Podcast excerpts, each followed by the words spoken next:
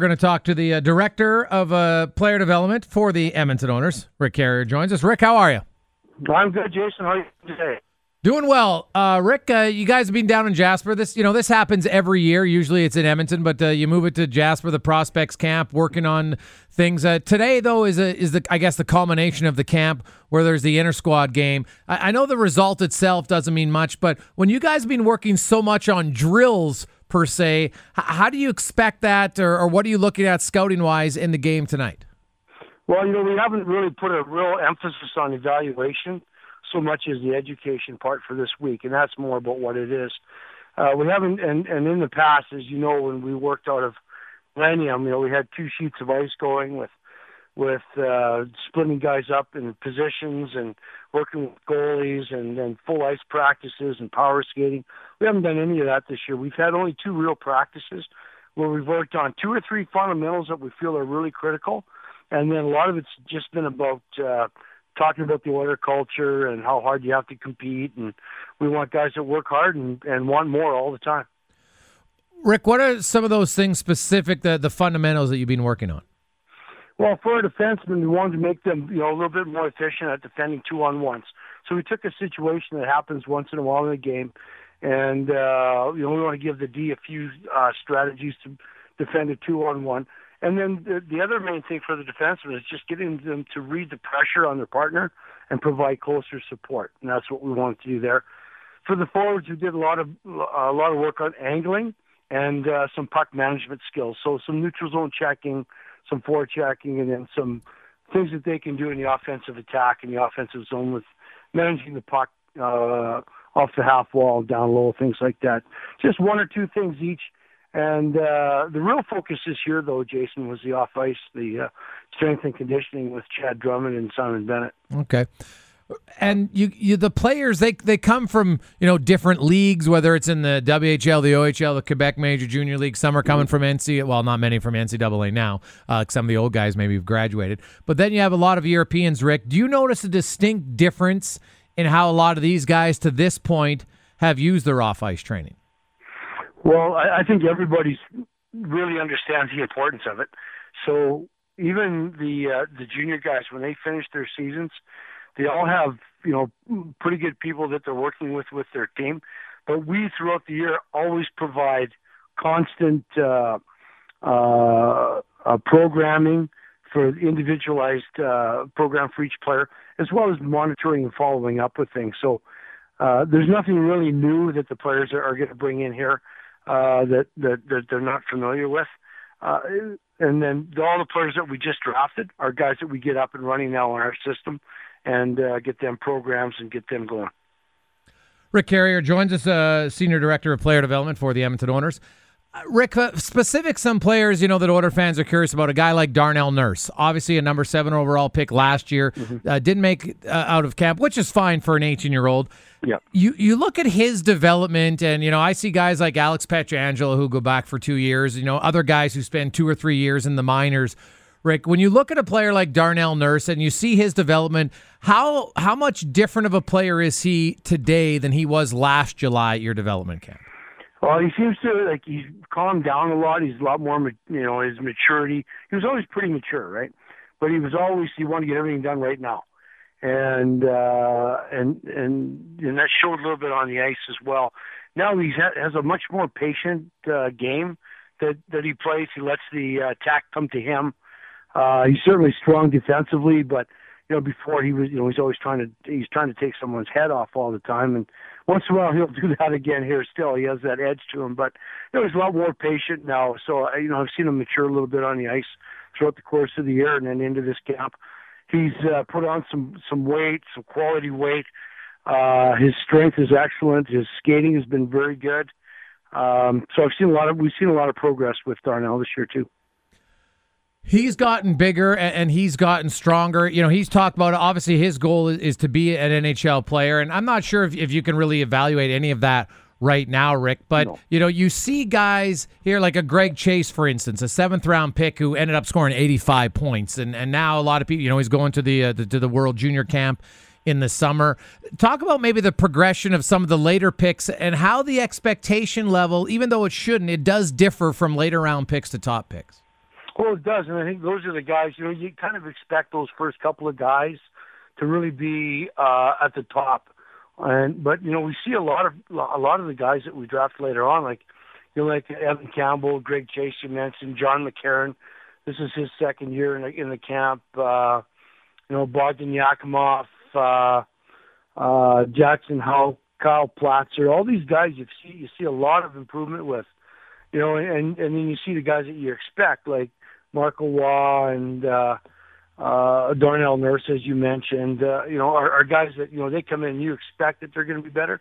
But I like some of the progress that the other guys have made too, and and I think it's been really, although we we, we stress it's not an evaluation uh, format, uh, the guys do compete hard against each other, and and uh, it's uh, it's exciting to watch. Rick, uh, Oiler fans don't know a lot about Yakimov. All I know is he's a big, skilled center. Uh, he's he's going to play in the in the American Hockey League uh, most likely this year. Uh, what elements of his game do you like the most, and what specifically, uh, if any, have you guys worked on with him? Well, I think he, he's again uh, he has good skill. He's a big guy, can skate well.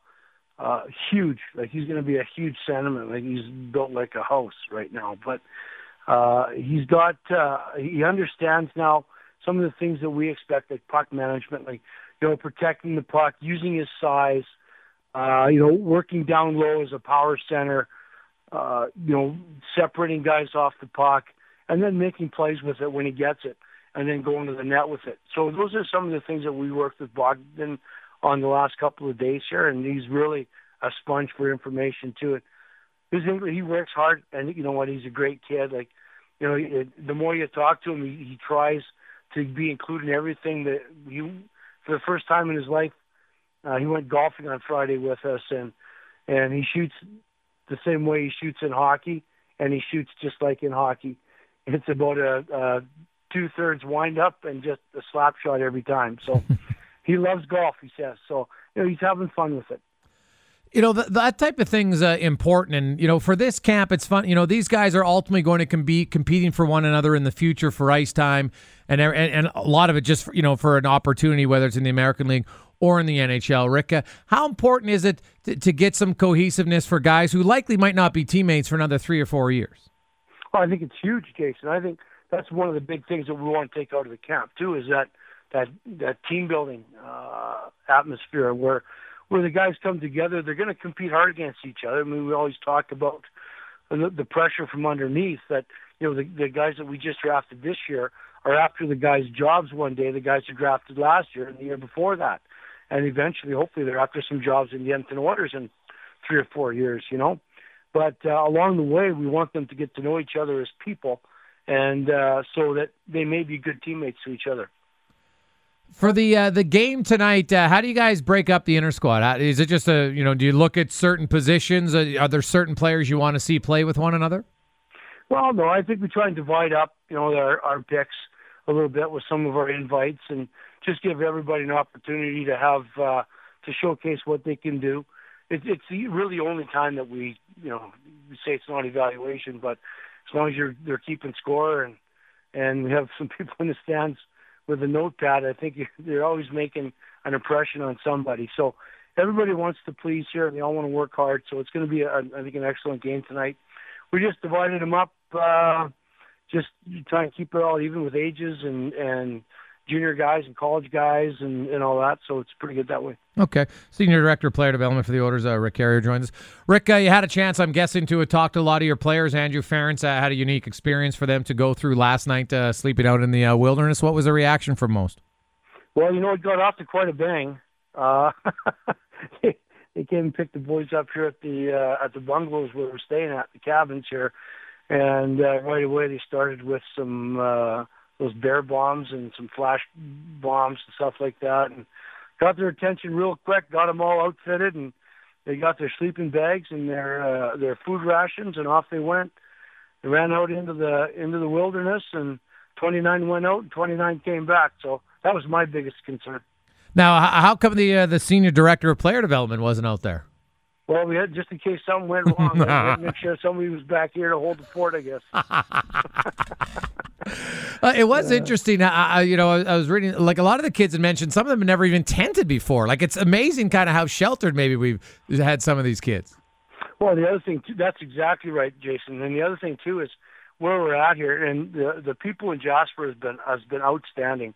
Uh, everywhere we go, we're so well received with everything, and you know the the, the rink people, uh, the people that are feeding us, and the accommodations here at the Pine Bungalows. But Mike Masuda is an old WHL referee too, so you know he's not afraid to come in and give the guys a few shots too about about some officiating. But everybody's been so good around here. But the one thing that that is lacking, there's no TVs in the room, there's no phones, and there's limited cell phone service. Perfect. So it's perfect. Like there's no internet, and guys, you know, you you walk around in in the evening and you see a bunch of guys out on the balcony or out in uh, sitting on the on the benches at the picnic tables, kids getting to know each other. It's, it's excellent, refreshing.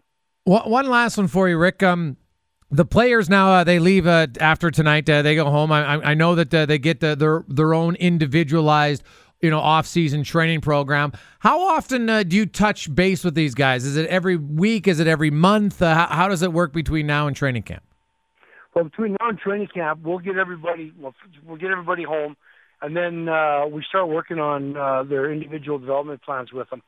So we'll get some scouting reports on them, put together a report probably touch base with them on their training programs uh, every couple of weeks, and then follow up uh, as we get closer to camp, probably on a on a weekly basis, and, and later on in August, try and get everybody once or twice before camp starts. Uh, but then after that, the season starts. You know, it's unfortunate we don't get the NCAA players in. So yeah. those guys, you know, we got to wait till we get out there to see them to sit down with them and, and get going. But during the during the course of the season, we touch base every two weeks with every player. Rick, uh, great to talk to you. Enjoy the game tonight. Awesome. Thanks a lot, Jason. Appreciate the opportunity.